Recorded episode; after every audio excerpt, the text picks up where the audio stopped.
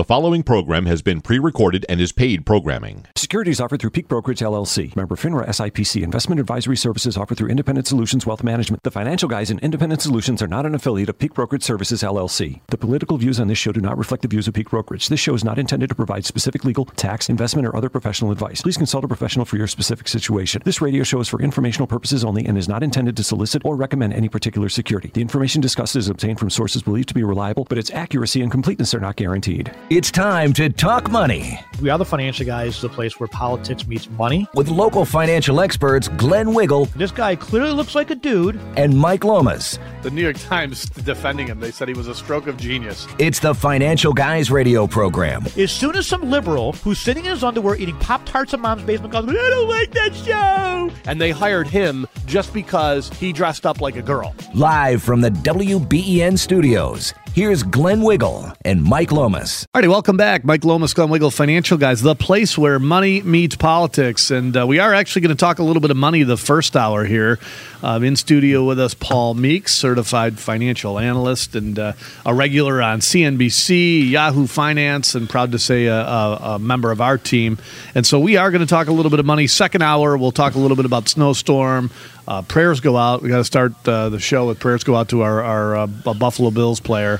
And, um, yeah. you know, just a tragic, tragic, nobody wants to see that. It's, you know, uh, bolt. Oh, but terrible. I'll tell you this, that's the first time I've seen the entire country praying together ever.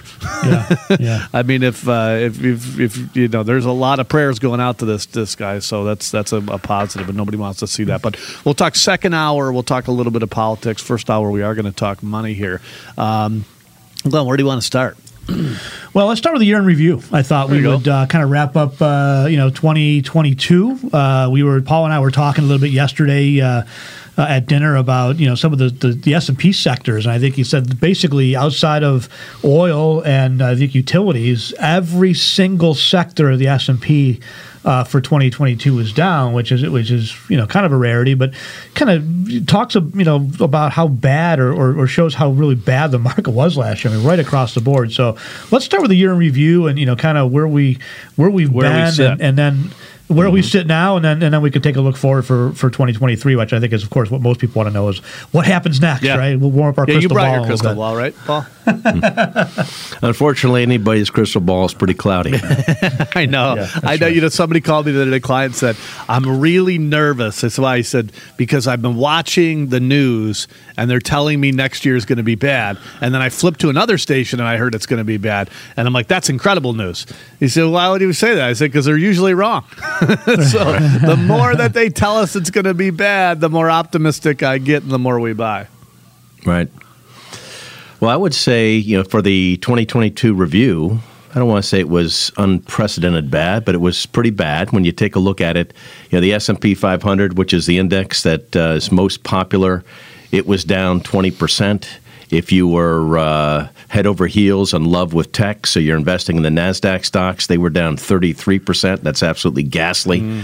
And then the uh, Dow Jones Industrial Average, which had actually you know been around since the late eighteen hundreds and actually underperformed for many, many years heading into the last session, was down only, and you know I like to say only in only. quotation marks, yeah. because it was down nine percent. And so what you saw was um, even bonds, and this is interesting, most people invest in bonds as the quote-unquote safe asset. You can't lose money in bonds. Well, unfortunately, last year with interest rates rising, you did lose money in bonds. You lost thirteen percent. Because here's one of the things that people need to know about bonds, that yes, you do receive a coupon. And now that interest rates are higher, it's a pretty juicy coupon. You probably get at least four percent. But while interest rates are rising, bond prices go in the other direction. So last year, you got dinged by interest rates rising. Bond prices go in the other direction, thus a thirteen percent drop even in the safe asset. So Glenn hit the nail on the head. There are eleven economic sectors that comprise the market. The only one that was up significantly was energy, and it seems that people really like and need dirty oil. Mm-hmm. Remember all the conversation about how that is uh, old school. Well, you know what? It looks like we're going to need oil for about as far in the future as we can see, and we're going to need gobs of it. Yeah, it's funny how uh, yeah, so, when they, they reduce supply and prices go up, how all of a sudden that becomes an attractive place for to make money. The, some of the people that have been the, the folks that have said, look, we don't want that. We don't want fuel price. They're the ones that are causing these high fuel prices. And, of course, then they claim, then they, they complain that these people are making money. It's just an endless yeah. you well, know, last year, wheel. The energy sector was up about sixty percent. Wow. And out of the other other ten sectors that comprise the economy, the only other one that was up was utilities, you know, super safe or relatively safe, but it was up one percent. Yeah. Everything was down, and some of it down a ton. The interesting thing about energy is energy stocks had underperformed the market for so many years, uh, leading into last year's performance, that they are still relatively cheap. Wow. Because they had so much of a uh, comeback in them. And so I actually think that you would say, somebody would obviously say, Paul, well, energy was up sixty percent last year, time to exit stage left. I actually think uh, energy still looks pretty good. Yeah, on a relative basis compared to other sectors for sure, right? Yeah. So um, interestingly enough, you know, it's amazing that the government just can't seem to mandate uh, innovation. You know, they think they can. You're going to make I mean, this energy right, fusion going, now.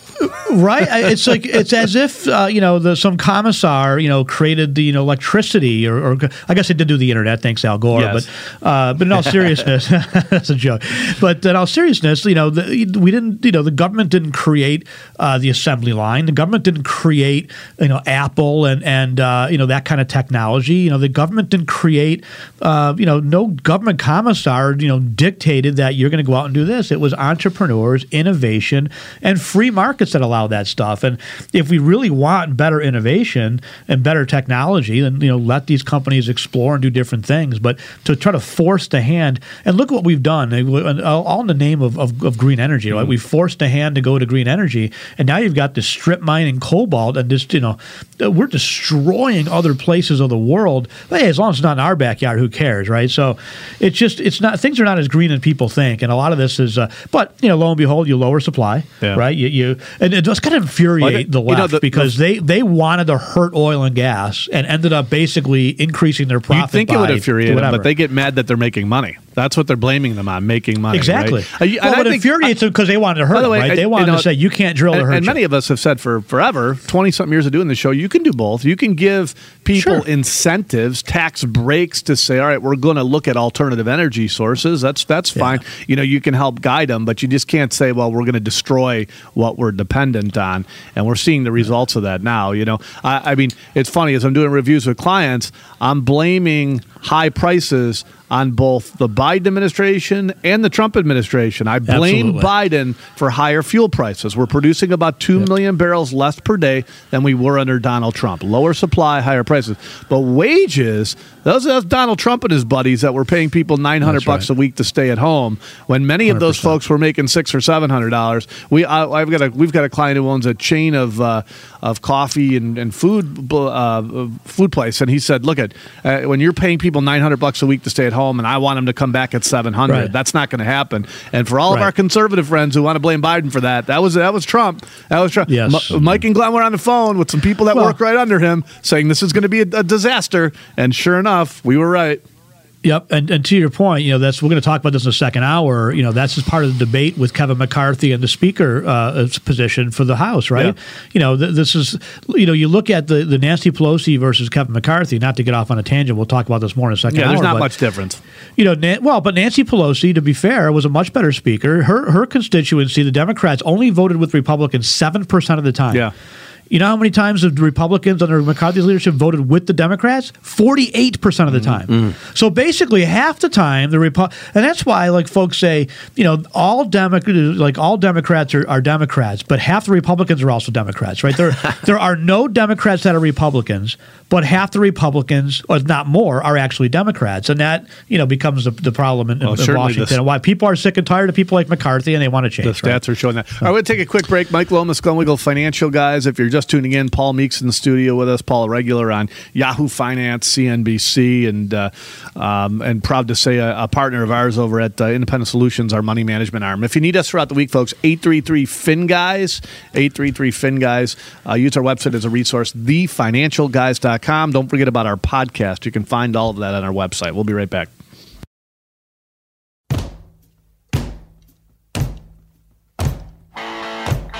You're listening to The Financial Guys. Here's Glenn Wiggle and Mike Lomas. All righty, welcome back. Mike Lomas, Glenn Wiggle, Financial Guys, the place where money meets politics. And we are talking a little bit of money this first hour. It's uh, usually uh, uh, more leaning towards the political arena, but uh, we are talking money today. Special guest in studio with us, Paul Meeks. Paul, a regular on uh, C N B C and Yahoo Finance, and and uh, one of the uh, one of the largest money managers in the world at one point back in the nineties. So proud to say he's on our team, Independent Solutions, and part of our money management arm. So we don't usually have the opportunity to bring him in studio, so we are talking money first hour. Maybe we'll shift gears a little bit in the second hour. Before we go back to Paul, I wanted to introduce uh, Jesse Meyer. Jesse is with Cross State Funding. Jesse, how are you, sir? I'm good, guys. Hope everyone's good. Doing well this morning. So Jesse, a strategic partner of the Financial Guys, helped a lot of our clients out when it comes to whether it's, you know, buying a new house or refinancing a house. But Jesse, you guys can shop a number of different banks, so you fit into our theme, which is being independent, going out and trying to find the best rate for clients. Yep. Uh, you guys did a little dog and pony show here uh, at our office yesterday, actually, um, where we were educating some of the financial planners on what's going on in the real estate market and with interest rates and and And, um, you know, and, and the housing market, although slowing a little bit, I think the message was is that people are still out there buying homes. Um, right. Interest rates, uh, I guess let's start there. Where are interest rates right now? I know you can, I know that's a, you know, credit and all things, you know, there's a number of things to consider. But if you were to say, where are interest rates? You know, I bought a house a bunch of years ago and I uh, my interest rate was two point seven five percent. My guess is, is if I call you tomorrow because I'm going to sell that house and buy a new one, I'm not getting two point seven five percent, right? Yeah, a little different, um, close to double. Some some instances, it's almost triple. Um, generally speaking, you got good credit, nice size down payment. You're looking at high fives, low sixes for a okay. primary residence rate. Um, we have our investment property rates. They're they're peaking towards high sevens, low eights. Um, wow. You're you're right, Mike. It's it's not deteriorating people from purchasing or getting out there and looking because you can always refinance at the end of the day. Uh, I'll tell you, one of the things I love about you guys, and you helped a client of ours out with this, is the client came in, was looking for a rate, and and I'm not, I'm going to explain this wrong, so you're going to have to correct me, but yep. you'll get the gist of it. Their credit score was like seven hundred, mm-hmm. and you said you're there's like forty points there that they could get if they did dot, dot, dot, dot, dot. I don't, I forget what you guys call yeah. it, but it was, and I, I'm going to say the word stupid, and I don't like saying it, but it was little stupid things, like a credit card that had a ten dollars balance on it that they just never closed out. And so you were able to do some of these things that really didn't cost the client any money. And their credit score went from seven to seven forty, which was able to get them a little bit better rate. And I thought, nobody does that. You know, you walk right. into a, a bank and they just say, all right, here's the rate, here's your credit score, bye-bye. Well, they want you to sign ink there just so they can get paid and get over and done with. Um, yeah. Yeah. For her situation, it was a, it was a stupid little thing. She just had a little eighty-five dollars credit card. She didn't even know she had a balance on still, and it just went a month past due. So we had her pay it off. She shot up about forty points. Her interest rate dropped. I think it was like six point seven five, dropped to a five point nine nine. So, it's crazy. Oh, my God. Wow. That's crazy. What does that save? Over eighty-five What does bucks? That save you right. over the... We should all look into that. I mean, but, but what does that save you over a period of like a thirty-year mortgage? Oh, my God. Over eighty-five like, bucks, guys. Over eighty-five bucks. So it's a real story of a client of ours. Yep. eighty-five dollars. Yep. She didn't even know about Gosh. it. I think it was like just a friend she was helping out or something like that, and the friend uh, had a little balance. Wow. Um, yeah. It was a two hundred seventy-five thousand dollars house. It saved her over one hundred twenty-five dollars a month. Wow. Wow. So that's that crazy. Over thirty years, I mean, we're that's talking fifty, sixty thousand in interest. Uh, so, yeah, for crazy. Our veterans crazy. Out there, you know, there's sp- some specific programs that they qualify for, and I don't think yep. enough of these veterans know that they, they qualify. Just maybe highlight a little bit of, if I'm a veteran, what I might qualify for if I'm looking to buy a house or refinance a house. Sure. Our V A programs are top-notch. Um, even places like U S A, Navy, Fed, we're kind of blowing them out of the water just because, like you said, Mike, touching on uh, the different banks we work with, our seventeen lenders we have, they have all V A products too. Um, so not only do we get them the best interest rate, best scheme for what they're looking to do, But uh, generally speaking, we can get the V A client into the house with zero dollars out of pocket. I just yeah. had someone from North Carolina move here. He was so stressed about the move. He didn't have much money saved, blah, blah, blah. Uh, got him into the house, three hundred seventy-five thousand dollars. He paid eighty-five bucks to get into the house after all was said. Now, again, my money management arm, financial planning arm says, look, we need to do the math to make sure that you can afford this house. But look, at if you can qualify for these different programs, you at least have to be able to put them on the table and know what you qualify right. for, right? Yeah, so, yeah, yeah. No, uh, no credit score minimum on V A loans. I helped someone in Florida a couple months ago. I think I was telling you this, Mike. He was a five twenty-seven credit score.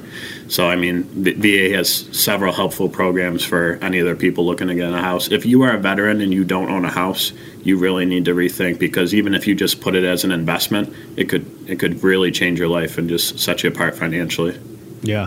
Yeah. All right, cool. Hey, Jesse, um, you can shop banks for people, strategic partner of financial guys, and you have helped some of our clients. I just, you know, as a, that's a real life story that we went through, and I, I can't, uh, I, I I was I was saying yesterday, you know, very rarely does anybody ever send you a positive message, right? It's just the world we live in, you know, like, hey, so, you know, if we do a good job for people, we typically don't hear from them. Every once in a while we do, but typically don't, right? If you do a bad job for somebody, something falls through the cracks, they let you know about it. And I got a really cool message from, from a few clients that have said, hey, look, at it wasn't the experience, it was awesome. Like, I, he helped me with my credit score. He really cared about, you know, where we were. He looked at, at some of the different programs out there that we could qualify for, and, and I don't, you don't usually get those messages, so I love that. So, hey, Jesse, just uh, throw your phone number out there for anybody who wants to get in touch and might need your help. Yeah, absolutely. My cell phone, guys, is seven one six, nine eight four, six nine six eight. You can call or text literally any time of the day, Saturday, Sunday. Then One our more office. Time. seven one six Yep, nine eight four, six nine six eight. And then uh, our office line, our standard office line, it's super easy, is seven one six, six nine one, seven thousand. six nine one, seven thousand in his cell. That's awesome. seven one six, nine eight four, six nine six eight. Awesome, Jesse. Well, thanks, buddy. Appreciate you spending some time with us. Appreciate Thanks, you Jesse. Have a great weekend. Thank you, guys. You too. Uh, Jesse Myers, Cross-State okay. Funding. Again, one more time, seven one six, nine eight four, six nine six eight if you need him. If you're just tuning in, Mike Lomas, Glenn Wiggle, Financial Guys. And we are talking a little bit of money here, first hour. We have Paul Meeks, special guest in studio with us. Paul, a regular on Yahoo Finance, C N B C, and, and a portfolio manager, and proud to say with uh, Independent Solutions, our money management arm at the Financial Guys. Um, Where did we leave off last segment, Paul? We uh, let's talk a little. We were talking about the year uh, in review, I the, guess. The year in review, and particularly the energy sector. Do the good tidings continue? Yeah, you know, it's funny. We've big. We talked a little bit last last uh, segment about bonds not doing well last quarter. As I'm doing reviews with clients, I had a bunch of reviews yesterday, and I said, "Look, I, I've got a little bit of egg on my face." Like, what do you mean? Well, the first thing I tell everybody is we want to be extremely diversified, because usually when stocks do bad, bonds do well, and they. They've got this inverse relationship, and that didn't happen over the last twelve months. And, you know, it's been a challenging environment, because I'll use COVID as an example. COVID, stock market drops when we originally started shutting things down. Bond market went up. We were aggressively rebalancing our portfolios, not mm-hmm. making crazy moves, but rebalancing our portfolios to take advantage of those lower prices. As the market went racing back, we were rewarded for that. It has been more challenging, because there's been it's been difficult to rebalance. Okay, well, you got bonds down and you got stocks down. You do have certain sectors that have done pretty well. Of course, the mistake I think most investors are going to make, and, and uh, we see that in you know, with four oh one k, or we call them retail investors, where they're looking at their four oh one k plan, and they're going to look through all the options that did exceptionally well over the last twelve months, and they're going to switch into that instead of sticking with a well-diversified portfolios because, or portfolio because, as you know more than anybody, last year's winners don't sometimes convert to next year's winners. And oftentimes, and most of the time, you'd actually be better off looking at some of the losers and saying that's, and you know, that's why I, I always preach with our clients. Diversify, but rebalance, rebalance, rebalance, rebalance. And even within our portfolios now, we've we've had some of those oil companies. We've got some of those value stocks. And as clients mm-hmm. come in, I'm saying, hey, that did well, but maybe we rebalance a little bit of that and put it into some of those uh, those other sectors. And what are your thoughts about, you know, I, I guess I got to ask you about tech and some of those more growth-oriented sectors. Are, are we ready to buy? Are you being patient with that? I mean, at some point, you know, bull markets don't last forever, but bear markets don't last forever. That's right. I mean, the way I look at it is value outperformed growth last year by an enormous margin. right? It was the revenge of the nerds. The tech stocks were absolutely destroyed. So you would think it might be time to change course. And I think that once we get through the recession, and I start with the thesis that if we have a recession, it's going to be rather short and rather shallow. And so when you think about it, we don't invest for today. We invest for what we see six to nine months out. So if we do have a recession, but it's short and shallow, we're already right now or pretty close to right now looking to the other side. And once we have the other side and growth resumes its leadership, you know, some of these tech stocks that have been down and out in the last year could come back. But the only thing I would say is I would wait until we clear some more potential nasty news for the tech sector. And here's what I mean. In this country, if you're a publicly traded company, you have to announce your financial results to shareholders every quarter. And we're about ready to have one of those information downloads in about two weeks, mm. in which companies will talk about the results for the December quarter, and they'll probably give guidance for all of twenty twenty-three. And I expect, Mike, when they open the kimono and they talk about those things, mm-hmm. that they're going to share some really ugly stuff. Yeah. Right. And so I do think that that could be a catalyst for these stocks to take another leg down.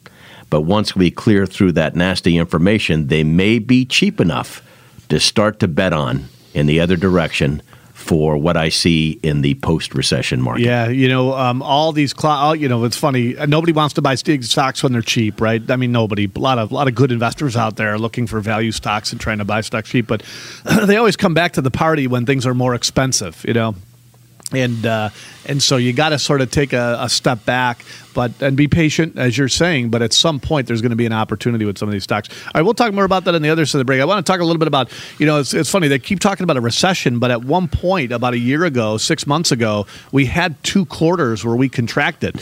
And, you know, the White House has now changed the definition of a recession. But I'm like, I thought we were in one. So let's uh, let's take a quick break here. Mike Lomas, Glenn Wiggle, the financial guys, special guest Paul Meeks in studio with us. We are talking money here, folks. If you need us throughout the week, eight three three, F I N, guys, our website, the financial guys dot com. Uh, and uh, don't forget about our podcast. All of our social media can be found there, the financial guys dot com. Real quick break. We'll be right back. People are waking up, bro. If Joe Biden was here right now, what would you tell him? Tell him to get out of office, man. He's shit up. He's old. He's falling off of bikes and it's over, man. Give it up. I tell him.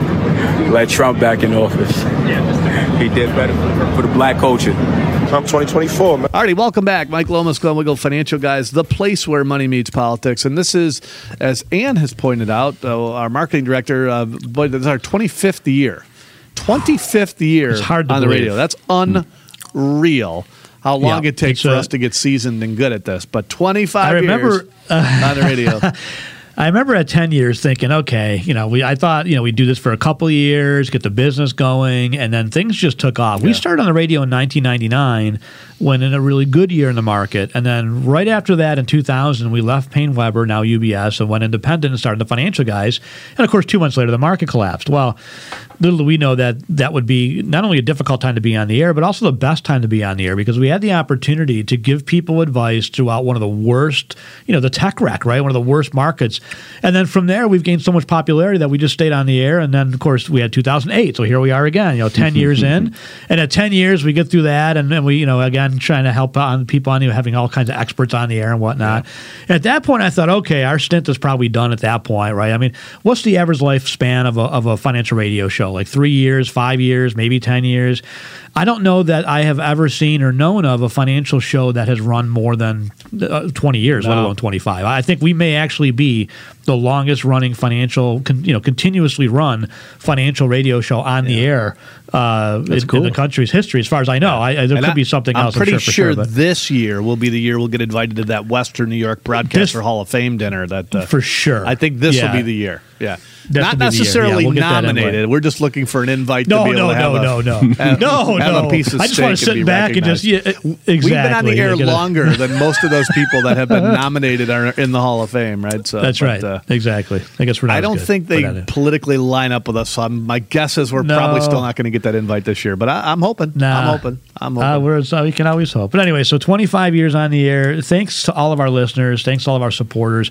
Thanks to all of our, our critics and and uh, and and trolls and naysayers, because your you your have, listenership you, you did, also drove our ratings. Yeah, so they thank do. You for they that. Get the word out. Like, I hate these two, and then they send it out to like twelve thousand people. That's incredible, it. Right? Thank you. I, I will. I will say though, I, I have enjoyed the uh, the back and forth. I've enjoyed doing the you know the show live and having call-ins and and and and having people like Angry John and folks that we could you know debate with or have fun with or you know go back and forth with. I've enjoyed having different guests on over the years. You know, people that agreed with us, people that didn't agree with us. We had you know Congressman Chris Collins on. We had a lot of Republicans on, Chris Lee, of course, and uh, Lee Zeldin uh, most recently. But we've also used to have Democrats on when they actually were not afraid to go on and have a debate about their positions, right? Brian Higgins came on at one point, you know. And then at some point they decided that, well, it's just not worth it for us to try to really debate our ideas anymore. We don't want to convince people that our ideas are the better ideas. We just want to silence anybody else who doesn't agree with us. And, of course, we won't go on and have those debates anywhere that's not yeah. a, a friendly station like C N N. Well, the twenty, so twenty, that's a disappointing twenty and part. twenty-five years ago, we had a lot of Democrats on this show. We did. And we used to, we used to yeah. go back and forth. The number one thing we would go back and forth with was wages and unionization. And then yep. what we would do is go out for a beer after. We'd go across the street and have a yep. beer, and like, okay, we'll be back in a few weeks. And then at some point, those radical nut jobs turned from wages to open border, which we, I, by the yeah. way, I knew, I found out another uh, person of a, a client uh, attached to us, another another fentanyl overdose this week. Ugh, so God, uh, unbelievable. And it's over anybody. I don't care whether you're Democrat or Republican to say that they're doing a great job as that oh, boy. Gosh. I had a twenty-two-year-old cousin die last year. Year of fentanyl overdose, sure. right? It is constant. You hear about it every week now. It's disgusting. Yeah. And for anybody to say they're doing a wonderful job, B S. That's garbage, man. ninety-three percent yeah. of that stuff coming right through that border, and it's killing mm. our kids. In fact, it's killing our kids mm-hmm. to the point where it actually changes the life expectancies in yeah. the life insurance tables. So when these, right. when these, That's when they crazy. Look at the life insurance tables now, they're saying, okay, what's the average life of a male? Well, it's seventy-nine. But if you live to be age seventy, it's now like eighty-nine. But those tables are coming down because of the number of kids that are that are dying of overdoses. And when when and when it touches everybody, when you talk to somebody like you know somebody, you know somebody, you know somebody, oh, and the fact that that people. border is still open makes me absolutely disgusted and sick. Yeah, sick. Yeah, that's terrible. So, but absolutely that's the debate, terrible. Right? So we went from debating about wages, which I always say I would do anything to go back to those old school Democrat debates, man. Because yeah. like, look at uh, uh, some of it I get. Like, you know, all right, you want yeah. higher wages? We're going to negotiate for higher wages. We're going to. But I, I, I don't support well, defunding the police and the open no. border. If there's one thing that drives me absolutely crazy right now with the Biden administration, and I'm not, you know, higher taxes, lower regulations, or, or higher regu- more regulations, I, all that stuff, if you increase taxes, yes. Do I think it's going to hurt the economy? I think people can spend their money better than the government. But for sure. out of all that, I think the markets will rest itself to that. Okay, higher taxes, they're just going to charge you a higher price, blah, blah, blah.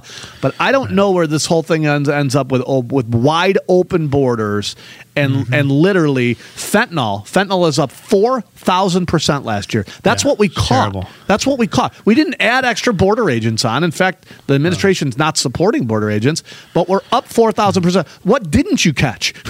what right, what didn't right, you right. catch? And a cup of well, coffee full of fentanyl can kill millions of people. I mean, really right. sad. Well, the argument from the left is that, well, look at the, the apprehensions are up. Look at how much they're catching. But typically, if you, if your ratio is catching half, yeah. there's no reason to believe that has changed with less border patrol or more. more. So it, let's just say it stays at half. Well, if the apprehensions are up and half are not apprehended, then that would assume that the other half is also up, yeah. right?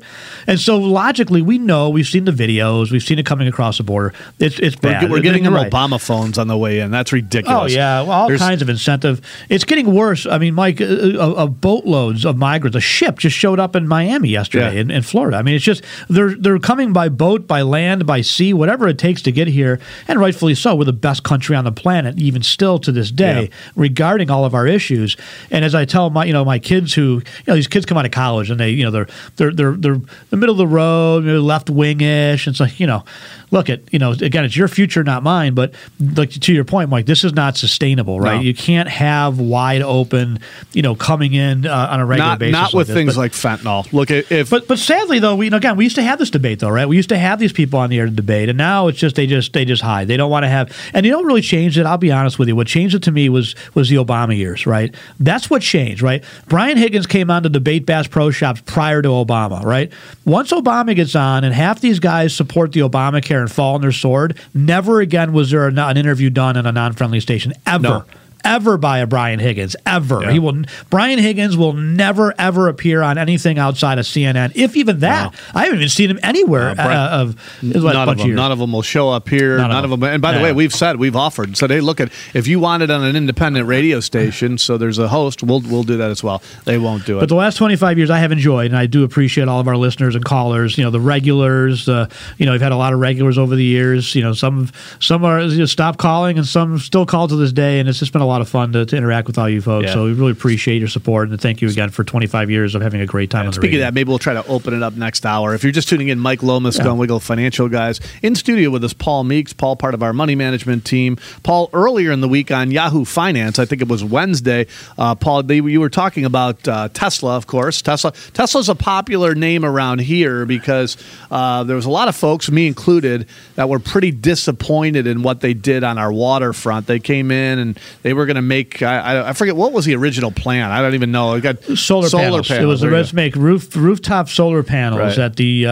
Solyndra plant. So we put a billion dollars of taxpayer money, as we're really good with in this state, billion dollars worth yeah. of taxpayer monies to build a warehouse. We have since found out that, you know, I think it was like one thousand dollars a square foot when we really could have built it at like eighty dollars a square foot. They immediately, once that warehouse was built and they got the billion dollars, everything was good, they rented it. Uh, they actually changed the name of some companies and rented to that company, and now we're getting a dollar a month rent from the billion-dollar company, and they are no longer making solar panels. They're using it as a regular warehouse to store whatever. whatever. So, so there's been some some hard feelings about Tesla, but but that being said, obviously with him with uh, Elon acquiring Twitter, it's all over the news. What are your thoughts on t- Tesla's taking a beating right now? Um, and I and and I'll let you comment because I thought your comments were pretty good on Yahoo about you know who was supporting. Uh, um, you know the car company versus you know who's uh, who he's who he's reaching out to now, I guess. So you're absolutely right. You know, Tesla last year stock was down sixty-five percent. However, uh, the stock is today about one hundred eleven dollars a share. At the beginning of twenty twenty, it was twenty-nine dollars a share. Mm. So it goes from twenty-nine to over four hundred. Back to one hundred eleven. Yeah. And still eleven, uh, one eleven is so much more than twenty-nine. I don't know if you can go and say, oh, it's down a lot, so it's cheap. Yeah, yeah. Probably not. And so, first of all, I would say even after Tesla's stock has dropped so much, Mike, it still is worth seven times more than either Ford or G M, mm-hmm. who, of course, produce far more vehicles. Yeah. And we do know that the legacy car companies now have E V products of their own. So um, Tesla did a brilliant job of essentially creating that market. But as we go forward, they won't be the only player. So they have some competition coming. Unfortunately, they have a very tight bond with China. Uh, not only where they build most of their vehicles, but also where they sell a lot of them. And of course, that is a issue now with the relations between the U S and China. Uh, I would also say, as you highlighted in the uh, open, you know, Elon went in and uh, probably immediately regretted it, but he was forced to go through with a deal. So he now owns Twitter. Mm-hmm. Twitter was public. Now it's private. The problem is that I think that Twitter won't make it regardless of Elon's magic. And if that company indeed goes uh, private, you're really going to uh, tarnish his image. Because, you know, right now he's seen as a guy that just can't lose. Well, that could be a big loss. And so I think that could even impact how investors view him and how investors view Tesla. Yeah, I'd be curious and, to see how the earnings sort of pan out in Twitter. I know, using Glenn and I as an example, they were absolutely censoring anything we said. So instead of debating us when we put something on Twitter, they were just taking it down, which I found just completely disgusting. Yeah, now, now Facebook has taken the mantle with oh, that. Oh yeah, Facebook yeah. is disgusting, oh, absolutely total. disgusting. They, if, if, if you are a conservative-thinking person, you're going to post something, let's say it's anti-vax. Uh, God forbid we actually debate it out and, and look at, you know, the positives and the negatives and all stuff. They just don't they just don't even play it. They don't even put it on. No. They just and they hide no. it. Twitter did that. So when Elon took over, I felt very, we felt very blessed to say, okay, well, at least we can get our message out there. If you don't agree with it, that's fine, but at least we can debate and we can, you know, you know they, they didn't want to see both sides of it. So to me, I'm, I'd just be curious because guys like Mike and Glenn were never going to spend a, a penny on Twitter, and now we are. And so I, I wonder if, if you know, some of that might end up being a positive for Twitter. That that is a surprisingly up, surprising upside. Because let's face it, I mean, we've we've got the resources to be able to do that. I'm not sure some of these left wing liberals that were on Twitter were spending a penny on Twitter, right? So I'd be curious to see how that's all going to play out. I know it's going to take time.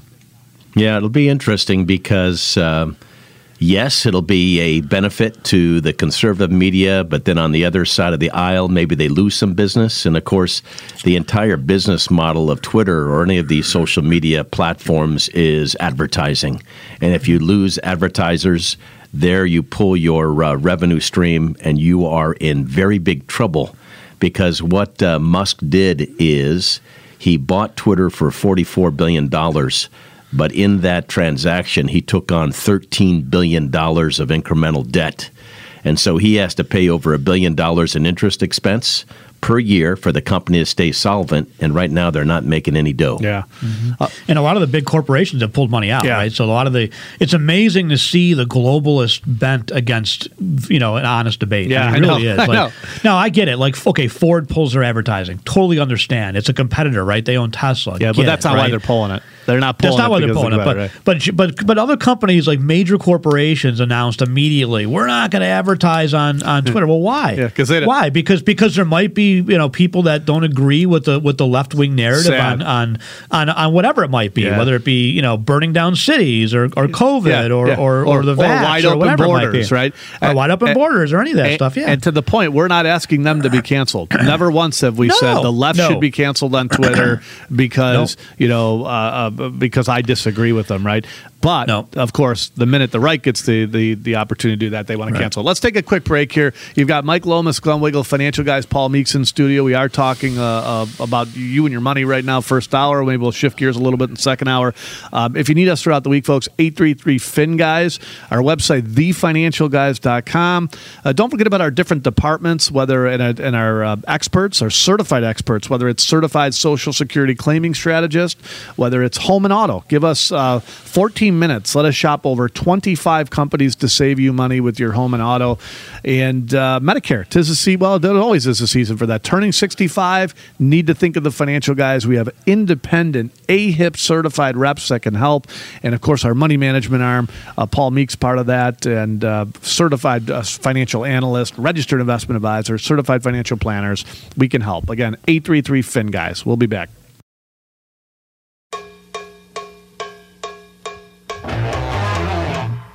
You're listening to The Financial Guys. Here's Glenn Wiggle and Mike Lomas. Alrighty, welcome back. Mike Lomas, Glenn Wiggle, Financial Guys, place where money meets politics. And we've actually been talking about some money. So for those of you tuning in, um, uh, it's a place where money meets politics. But uh, I got to be honest with you, once we start talking, like, what show is this? Once we start talking politics, we, we're on a roll. So, but special guest in studio with us, Paul Meeks, Paul a regular. In fact, this week on Yahoo Finance on Wednesday, regular on C N B C, uh, and and proud to say part of our money management arm. Paul, you know, one of the first questions we asked you, and Glenn and I have a tendency to do this, is we ask people questions and then we go off on rants and then we're like, oh, hey, we never got the answer because we never gave you the time to do that. Uh, what, what, you know, sort of look out into twenty twenty-three, and if you were to sort of bring out your crystal ball, how do you think this thing plays out? So the way I look at twenty twenty-three is I think it's going to get worse before it gets better. But the bottom line is if we uh, go to December thirty-first of twenty twenty-three, and we're uh, wrapping up that year, I think stocks are going to be up. Mm. Now, I think what happens is we do have a recession, at least a recession on paper, early uh, this year. And that means stocks could go lower. We could easily retest the low that we had last year, which was in about October. But I think that the recession is shorter and shallower than previous downturns. And uh, we will be out it. We'll be feeling much better about the resumption in economic growth in this country, that inflation will subside somewhat, that the uh, Federal Reserve Board, our central bank, will stop raising rates in about May. And I think it's going to usher in, in the second half of twenty twenty-three, the next bull market. You, you know, and so I, I think that it could get worse. But if you were to invest on January first of this year, uh, you may not go in a straight line to December thirty-first.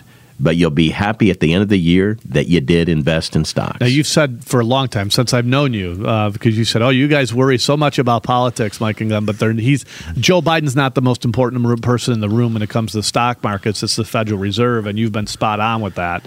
Um, and that's still the case. I, you know, we were talking Peter Nielsen, another part of our investment committee and team. You know, he, yeah, I think to really get this thing rolling, you need the Fed to at least stop raising rates, right? I mean, that's right, that's right. What history shows us, is that no matter what's going on politically, if the Fed is raising interest rates, the market has a tough time going forward. But the minute the Fed stops or starts to cut, that's usually a sign that the ballgame's back on. Am I right? That's right. You know, the most important person in planet Earth in finance is this guy, Jay Powell, who's the chair of the Federal Reserve Board. And he's interesting because he was actually a Trump appointee. And when his term came up, uh, he was renominated and uh, blessed by Biden, mm. which is typically what happens with the chair of the uh, Federal Reserve Board. If things are going well, uh, they really go apolitical and they're just uh, re-up by the next party, mm. which I think was a smart move on their part. And so, yes, they've telegraphed that they're going to raise rates, probably um, zero point two five percent increments in each of the next three meetings, and they meet about every six weeks. So I'm predicting that at the uh, May meeting, which is the very beginning of May, they will raise rates for the last time. Their benchmark rate will at that point be between five and five and a quarter percent. And I expect that if inflation continues to subside between now and then, that they're going to call it quits. Mm. They may not turn around and lower rates, but they're going to stop raising them. And I think we're going to kind of plateau at that level for another year or so after that, and that actually would be a pretty good backdrop for stocks. Mm-hmm. Yeah, we had a, uh, what, what I don't understand is I, I feel like we had a recession. We had two, yeah. two uh, uh, contractions in the economy, or two quarters in a row where the economy contracted. And, you know, all the books that I read uh, said that that was a recession. And then, yeah. you know, and rightfully so, no matter who's in the office, they're going to try to talk up the economy. But they basically said, yeah, there was no recession. Like, no, no, like, yeah. no, that's the definition of a recession. So a lot of financial planners and economists say, well, I don't know if we're going to go into a recession. I'm thinking, we already had one. I mean, is right. that what the right. market priced in? I mean, we just started off the show by saying the, the NASDAQ's down thirty-something percent, the, you know, the, um, right. the S and P down twenty percent, bonds down fourteen. We had two sector, uh, two uh, uh, quarters in a row where the economy contracted. Uh, you know, are we going to go back into a recession? I guess is the question. But I think we had one, and uh, at least that's the definition that we learned about when, when I was going through that's college. Right. So, so we'll right. see. So, so but I think the message we get is be patient with some of these sectors, but there's going to be opportunities out there. Uh, some of the sectors that have done well might continue to still do well, or so at yeah. least I shouldn't say well, but hold in there. And I think my only other takeaway message is we talked at the top of the program about bonds. Now, bonds were not safe at all last year. They're down thirteen percent. However, as interest rates rise, there is a uh, good aspect, a hidden good aspect of bonds. Now interest rates are up high enough that the coupon that you can receive on a bond is actually pretty juicy. Mm-hmm. Now, you can buy bonds that have four or five percent yields in government securities that are bulletproof protected with credit default. And so this is, Mike, probably the first time, not in years, but maybe even in a generation. I just turned sixty the other day, and the last time I see this kind of uh, opportunity for bonds was when I was in high school. Mm. Late seventies, early eighties. Yeah. And so I would think that conservative investors, now that interest rates are up, should take a look at bonds in their portfolio for the first time in many, many moons. Yeah, even no us, doubt. You know, we talk, preach, diversify, diversify, diversify. And if we've got yeah. a client that's got a million bucks and half of that is in conservative investments, but now we can earn four or five percent. Right. That right. helps the portfolio out a lot. You know what it does too? It gives us a lot of dividend interest that we can buy stocks yeah. cheap when they go down. So not Absolutely. all a bad thing. I guess you know, a lot of people always worried about, well, if the interest rates start to go up and we've got trillions of dollars of debt that we're financing at zero or one percent as opposed to five percent, can we handle that? Which That's yeah. a very good point, yeah. Mike. And of course I, I worry the hell out of that. Yeah. I, I particularly think, for our future generations. Yeah, that's the yeah. key, right? I don't think that's something that's going to break today. I've always said I think you'll see the states break first. States like New York will end up at some point not being able to pay their bills. You can't have people continuing to leave this state as they do every day, top wage earners, and then increase your budget. So, hey, Paul, thank you so much for spending time with us. I can't thank you enough. We we got about another minute here. We, we'll skip a commercial if we need to, but uh, appreciate you spending some time with us. If you need Paul and our investment committee, look, if you, if you need a tailored plan for you and your portfolio, you want to go through our homework process, whether it's our risk uh, or, well, not whether, it is our risk tolerance questionnaire, our financial planning software. You want to talk to our money managers and our team about being able to put together a, a plan for you. eight three three, F I N, guys, helping a lot of folks out with their I R A accounts, their four oh one k plans. We're here to help. Our team is deep. You've heard Paul today. We got Peter Nielsen, John Thur, multiple chartered financial analysts. We've got registered investment advisors, certified financial planners, and we can help. Again, eight three three, F I N, guys. Don't forget about our podcast during the week. That's uh, go to our Financial Guys website, the financial guys dot com, for all that content. Uh, like us on Facebook, but follow us on Twitter now. It's okay. You'll actually be able to read the stuff we post. So uh, we're going to take a quick break. Paul, thank you so much for spending the first hour with us, and we'll be back here My on pleasure. Financial Guys Media Network. Thanks, Paul. The following program has been pre-recorded and is paid programming. Securities offered through Peak Brokerage L L C. Member FINRA S I P C. Investment advisory services offered through Independent Solutions Wealth Management. The Financial Guys and Independent Solutions are not an affiliate of Peak Brokerage Services L L C. The political views on this show do not reflect the views of Peak Brokerage. This show is not intended to provide specific legal, tax, investment, or other professional advice. Please consult a professional for your specific situation. This radio show is for informational purposes only and is not intended to solicit or recommend any particular security. The information discussed is obtained from sources believed to be reliable, but its accuracy and completeness are not guaranteed. So the best way to get something done, if you if it holds near and dear to you that you uh, um, like to be able to, anyway. It's time to talk money. I'm we're going to get a lot done. The Financial Guys Radio Show. Okay, um, hang on. Uh, sorry. Oh, here are the Financial Guys, Glenn Wiggle and Mike Lomas.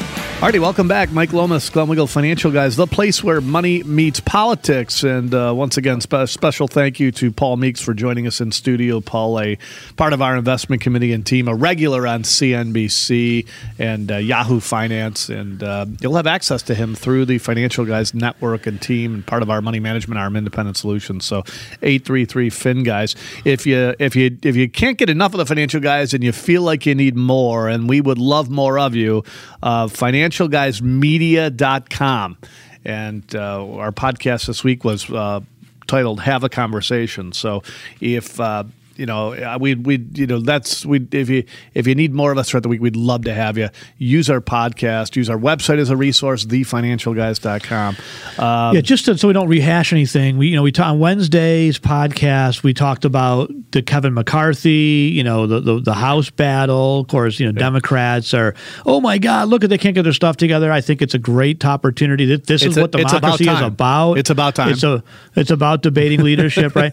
We also talked. Um, It's about time. It's about time the, the Republicans, at least some of them, are trying to find right. a spine to say, hey, right. let, let's not rubber stamp everything the Democrats do, because what they do is not good. Right. Right. Have the conversation, right? Same thing with the with the sadly with the Bills player. You know, have yeah. the conversation. Like, you can't even mention. No. Nope. You know, and now the Bills, the N F L's come out and they'll hide behind HIPAA. Well, we can't talk about it because it's medical. I mean, Well, shouldn't we though? I mean, we should be talking about concussions. We should be talking about, you know, heart issues and yeah. things like that. These are all yeah, important things. Right. Like, that's right. have that, the, we're not going to rehash, but have the conversation. That's right. it. Yeah, that's, that's right. You, the, media, Go check out the, the, the second anyone mentions the fact that he might have been vaccinated no. and maybe no, no, he had no, some heart. Oh, you no, that's you're a radical right winger. We can't have that conversation. How dare you bring politics into this? No, I, no. I, first of all, I'm not saying he did. Uh, I don't even know if he did have the jab. I don't know if he if he was vaccinated. But look at, we have had clients that have had heart issues after they've been vaccinated. In fact, one who spent an entire two hour or an hour on our show here, our rep down in uh, Gainesville, Florida, she could she got the first shot, felt it going through her body. Literally within minutes, she was uh, she she was you know calling nine one one and and on her way to the hospital and. Uh, And uh, she has since had heart problems ever since that. So, so to say, oh, we can't have this conversation is right, just ridiculous right. to me. It's just, ridiculous. Yeah, it's ridiculous. If it was anything else, like, you, wouldn't you want to know? Like, shouldn't we be looking?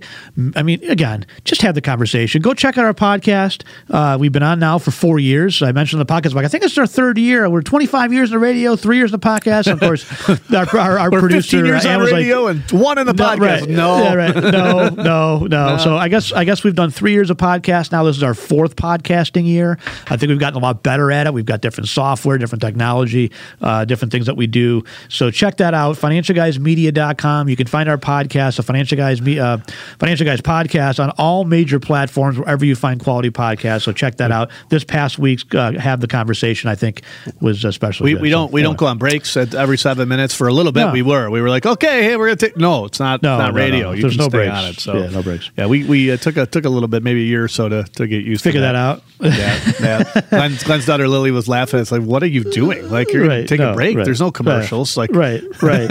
You guys are idiots. That's a podcast. I don't yeah. do that. Like, yeah. you guys are morons. Like, yeah. okay. So, anyway, good. we did talk on the podcast about the snowstorm. I think we do need to talk a little bit more about that here because yes. I do think, you know, this was a, a sad event that was tragic for dozens of people and their families.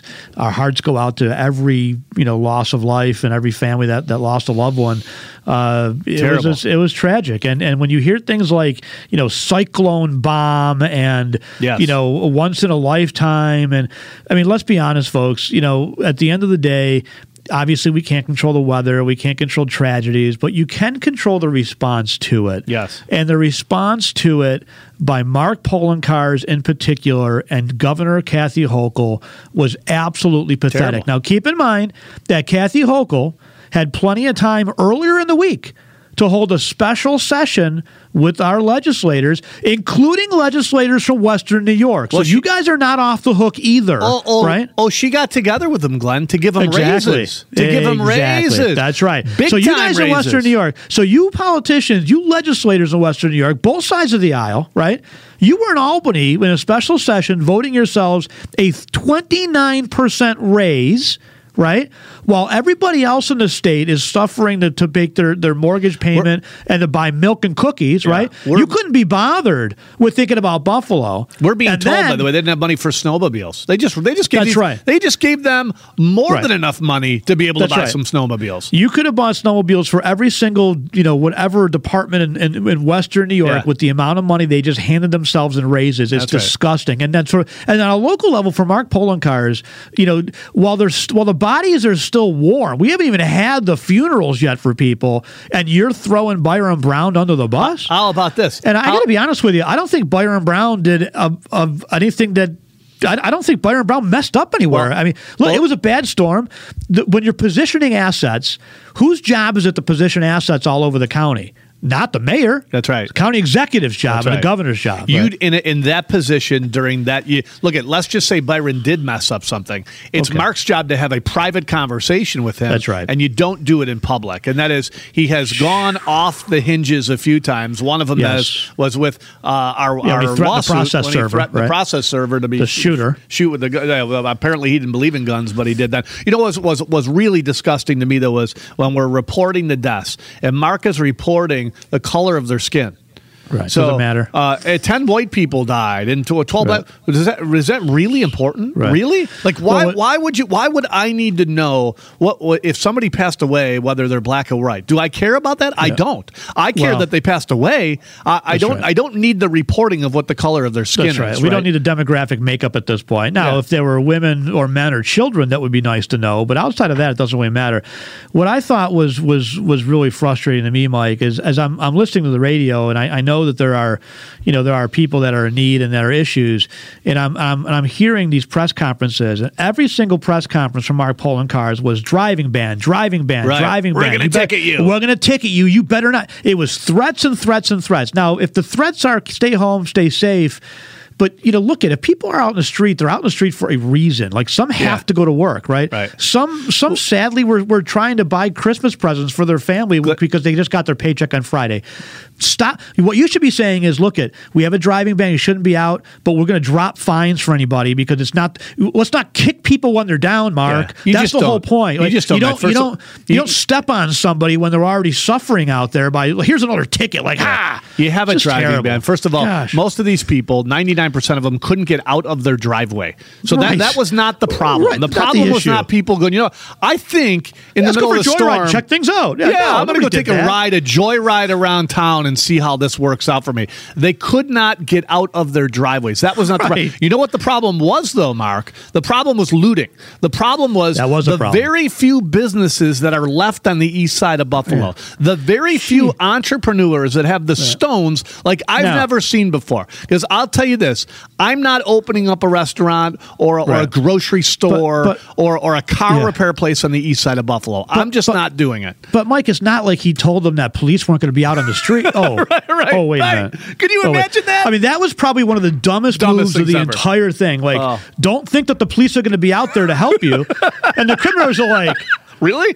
Oh, game on! Like they, they were dialing their friends up. Mark yeah. Poloncarz just said there's not going to be any cops out. Like, you know, call your buddies. Let's go. Yeah. Like, and and the left know. the left dirtbags well, defending the, this. By the way, that's they're like, right. well, I was just going to say they needed meat. I'll they tell needed you what, food. We well, come on. We, we interviewed on our go back to our podcast. We interviewed a grocery store owner who owns right. multiple grocery stores right. in the area, come and on. he said, "Look, it if somebody broke into my store and left a note, my name's Joe. I broke in. I needed right. meat. That's a very different story." You know what they did? They stole the stuff that they could resell, right. like the T Vs on the wall that were right. promoting the goods and services that they do. And guess what they did to the meat? Yeah, they took it out. And guess what? They threw it on the floor and made a total disaster of the right, place. They, they, did, they didn't wrap right. it up and said, take it home with their family and give it out to the neighborhood so they could survive. They wasted it. They totally destroyed it and threw it on the floor. And to say right. and to be worried about giving somebody a ticket who might be driving their car right. as opposed to being focused on these looters is absolutely disgusting. It shows right. how brain dead our leadership really, truly is. To it say really that, is. hey, look at we, we're not going to respond to you is absolutely amazing. What did they think was going to happen? Did you not see the Summer of Love tour where half these folks burned down cities and, and right. looted and, and destroyed things? I mean, it, and again, just so everybody knows, not one pair of work boots was stolen. Not one. Not right. a pair well, of work boots gone anywhere. No, that they look again. That's not what they were looting for. They weren't looting with blankets. Yeah. There was there were people, and there was a, a great uh, truck driver. You know, great heartwarming story where he broke into a school and then went back and rescued you know yeah, dozens left, of people left in their car. Left, and, you know, left a note, and here's what we took, and we did each one. You know, for for people to try to defend this and say, well, people were starving, they needed to break in and, and get food. Let the, me tell you something. Nobody starves in three days. No. Okay. No. You can. No offense. But you can go three days without food, worst case scenario. You yeah. know what you can't go out with? We can't go out with heat. You but know what New York State just proposed? Here's the New York State legislation, folks. A lot of people were in their homes with nothing but their gas stove to yeah, heat their homes. Yeah, that's gone. That'll be gone. They want that gone. That'll that's, be gone. That's gone. That'll no be gone. more new gas appliances. No. Good, good it's luck. crazy. Good luck. It's crazy. That's it's right. sad. This was a debacle. That, this was a disastrous yeah. response. And, and a lot of people are to blame, and uh, and, and unfortunately, and here's it the is thing. what it is. Here's the thing. The folks that say, well, you can't blame them. This was a once-in-a-lifetime storm. You know what they tell us they tell us that we pay record amount of taxes in this state, and they didn't have the resources for big government to save us. We uh, all of us who are still here and are not down in Florida paying a zero percent tax rate. Which, by the way, the response in Florida from a hurricane that actually knocked houses over. Right, gone. Not not yeah. Not like they did. Of course, guess what? They didn't have electricity. They didn't have heat or or uh, air conditioning. They didn't have a house. The house right. got knocked over, right. and and somehow miraculously within uh, w- within seconds, the minute that storm crossed, they had helicopters. Right. They had search and rescue now, going in. Keep right? in mind, Mike, and they thought the storm was going to hit Tampa. Yeah, like don't forget, like every all the yeah so they think didn't about know that the now. bomb was coming so, into Erie so, County. So, so, that, so this or, is or the, the difference itself. between, and I know we're long in this segment, but this is the yeah. difference between leadership and non-leadership. Okay, yep. In Florida, they thought every single person thought the forecasts were that this thing was going to hit Tampa, right? So the thing hits uh, Fort Myers, you know, a couple hours south, right? And of course, the media comes out and was like, "Well, how come you didn't have assets positioned down here, Ron, Governor Ron?" Ron goes, yeah, "Well, like, well where, where were you?" Were, he goes, "Where were you guys? Were you guys all in Tampa? Where right. we were yeah?" But where he goes, the, "Guess what? Where was the weather station?" That's right. But guess what? He goes, "We've already got the resources in motion. They're already here. They're already on the ground. We we have massive mobilization effort. Like, yeah. well, you can't rebuild that bridge. So it's going to be weeks before the months before that yeah. bridge is built up. Days. Oh, uh, three days later, done. Bridge is done. Reopened. Yeah. The, the response to looting. By the way, we had one situation of looting. The the, the three looters got shot. Yeah. They were shot, and yeah. the sheriff came out and said, "Good. There's yeah. three more looters that won't be looting." Anybody else. Yeah. Let that be a message That's right. to the rest of the looters. You know what happened? The no media was shocked no at how looting. little the looting was. No so let's looting. talk about Buffalo now for a second, okay? We didn't have a storm that shifted. It wasn't supposed to hit Rochester. And, oh, it hit Buffalo. We hit were exactly shocked. where they knew it was going to hit. It hit Remember? exactly and, and, where and they, they called knew it, a bomb, it was going to hit. They called, they called it, it a cyclone bomb. bomb. And Mike, they said, they said they knew we are not going to be able to move assets around when the storm hits. Okay, yeah. fine. So you know that. You know that. So then here's what you do. You pre-position the assets all over the place. Okay, Mister Plow Guy, you may only be able to plow this five square mile block, yep. but put the plows all over the place. Yep. Put the National Guard equipment. Where was the National Guard on Wednesday? Not in Buffalo. Yeah, well, and you make We're, sure that those National Guard but, members are in a position yeah. with snowmobiles to, to go help. in and rescue people. Right, right. But you, but if, if you big, put them in a if, central command station, Kathy's downtown in a hotel, central command, you put all your assets and resources in one central spot and you can't move them anywhere. That is, think about a military battle. You position assets around the, the you know, the, yeah. you don't put them all in one spot and say, well, we can't move anywhere. But so big, dumb. Big bad, government bad that we planning. were promised would Failed. always save us, That's and right. we promised that it's such a good deal, paying yep. that extra eight percent of everybody's right. money here and uh, the highest property taxes in the country. Nobody, mm-hmm. no, n- the help was nowhere to be found. That's all right, right. we're going to take a quick break. Mike Lomas, Glenn Wiggle Financial Guys. We do manage money for a living. If you need our help throughout the week, folks, eight three three F I N Guys. Don't forget, don't forget about our podcast, financial guys media dot com, for all that. financial guys media dot com. In fact, if you are a little bit old school and not into the podcast thing and you need help, I would tell you to call our office. I'll, I'll have some, one of our uh, reps call you back, eight three three F I N Guys, and we'll walk you through the process on how to find us. So financial guys media dot com, eight three three F I N Guys. Like us on Facebook. More importantly, follow us on Twitter. And we're going to take a quick break. We come back. We'll have uh, Mike Sparraza, by the way, talk a little bit about how he saved some people some money on home and auto. Give Mike fourteen minutes. Give uh, Mikey and his team. Mikey loves saving people money. So give him fourteen minutes. Let him shop over twenty-five companies when it comes to saving you money on your R Vs, your home, your auto, your jet skis, whatever it is. We'll be back. Uh, Financial Guys Media Network.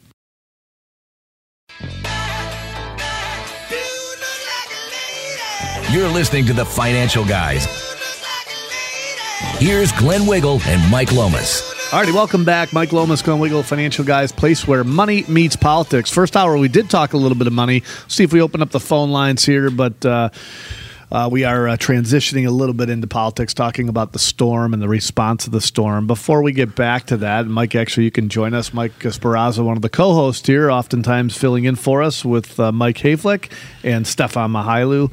Uh, I did want you to share a story on saving people money. I'm sure you've got every week. It's amazing the amount of people that call now. Oh. We're one of the very few places in Western New York, whether it's Buffalo, Rochester, Batavia, that uh, down in South Florida, that can literally shop over twenty-five companies to save people money. To me, it's a no-brainer. Like, why would you go to one shop when I can go to you and you can shop for me? We were also one of the few companies that stayed open during COVID, too. Mm. Most people shut their yeah. offices, and we stayed wide open for stayed that. Stayed open so. during COVID. You were open during the storm, by the way. I was. In fact, even when you couldn't get into the office, we have a backup system in place at Financial Guys. Now, yep. part of that on the financial side, we have to. Glenn Wiggle, a huge part of, of yep. setting that up. So if there is a uh, a bomb coming, uh, yep. a storm bomb, yep. um, we can work from home. But it was funny. You were texting me all day. You're like, well, I'm waiting for the calls. Yep. Like, who lost their gutter? Who lost their... Oh, man. Yeah, right. And it's funny. I actually got more calls last week, you know, days after that I did right in the beginning. I actually took a call on Christmas Day because one of my one of our larger uh, clients had their store broken into that we talked about on the radio. Yeah, looted. Yeah, that was so fun. I yeah, answered that, that call Christ- on Christmas what, Day. What yeah. a nice Christmas Day present yeah. that would yeah. be. Yeah, yeah. yeah. Merry yeah, Christmas so, to you. So, right? and yeah. this, by the way, is a grocery store that has been in that community for a long time, and yeah. I, we're told, as far as I, that we don't have enough places for people to shop on the east yeah. side. But yeah. you know, well, that one is looted now. Now they took all just the meat right out of that location. No, they just they, took like just the things the food, that they could yeah. survive for a day or two. Um, right? No, they actually threw the meat on the ground. Oh, yes. okay. Oh, yes. didn't need yes. that. Okay, yes. didn't yes. need yes. that. The deli yeah. meat and the meats went on the ground, yeah. not in people's stomachs, nice. which is great. Yeah. That's great. Yeah. Yeah, I mean, in good news, though, to talk good news, um, Brett and Alec both had a story from this week. Brett saved somebody four hundred dollars on their homeowner's insurance, added sixty-four thousand dollars of extra coverage for the dwelling, doubled their liability, so four hundred bucks. That's a big deal, by the way, yeah. doubling liability. Yep. Somebody fa- We're yep. a litigious society, right? Yep. Somebody falls. We talked about it last week. Somebody you know is getting sued because they played in a softball game, yep. and yep. she slid so into ridiculous. home base, broke her jaw, yep. and now it's the person she slid into's fault. So, yep. so that, that's, that's why liability. Liability is extremely important. And then Alec had another one as well. two hundred thirty of savings, but there's a laundry list of things he increased. He added an umbrella policy, increased the home coverage by seventy-four thousand, maximized liability and medical payments, added some extra water protection for a sump pump failure, uh, underground utility line coverage, a lot of these different things Alec did there. two hundred thirty of savings on that one with all that increased coverage. Yeah, and a lot of times some things like sub pump people yep. forget about, right? Yep. The basement floods and then they're like, oh, I should have had that on. Great point, because right now especially everybody knows the snow just melted and here we are again, snow, then no snow, snow, then no snow. That yeah. is the biggest coverage we see right now is is sewer water backup coverage if people's sump pump fails from the, the large intake of water. Yeah, and, and my fault, I always plug home, auto, R Vs, your jet ski, but I don't plug enough your business. And Alex heads up our commercial business, commercial lines, and if you have a business, whether it's a you know a building, yep. uh, a warehouse, whatever it is, we can help with that, and we can shop that as well with and, multiple companies. And I'll say this: I have an example with Alex working on right now for business owners. Make sure you're actually covered for what you do. We ran into an account a couple weeks back, and he's still working on it, where somebody has a business, they thought they were covered for something. The policy doesn't cover what their business does, hmm. and they had no idea. And this is not like a brand new policy. Yeah, that'd for, probably be important. That's important. So yeah. Alec is working behind the scenes trying to help that client. Uh, they called our office about two weeks ago and had an issue, so we're trying to help them. Uh, obviously, we didn't write that policy, but we're trying yeah. to figure that out. Yeah, that's awesome, yeah. and we can help save money. So yeah. appreciate that. You want to stay around with us for a little bit? Sure. All right, we're sure. going to take a quick break here, to, uh, a hard break here. Mike Lomas, Glenn Wiggle, Financial Guys, the place where money meets politics. financial guys media dot com for all of our... Uh, Our, our um, the podcast information, and I would encourage you to, to check us out throughout the week. We usually release that every Tuesday afternoon, a new podcast. Actually, throughout the week, it's it's your, you, uh, Mike Hayflick, uh, uh, Stefan Mihailu, so a team, and there's a whole bunch of podcasts. Hopefully in twenty twenty-three, we're actually going to be doing live podcasts yep. and maybe even some drive-home types of podcasts. So uh, for all that content, financial guys media dot com, eight three three, F I N, guys, if you need our help, if you think like us, Monday through Friday, we get to work with folks that think like us, and it is so important. eight three three, F I N, guys. All right, real quick break. We'll be back on Financial Guys Media Network. You're listening to the Financial Guys. I mean, you want to talk about just smacking you as a taxpayer right in the face. Now, here's Glenn Wiggle and Mike Lomas.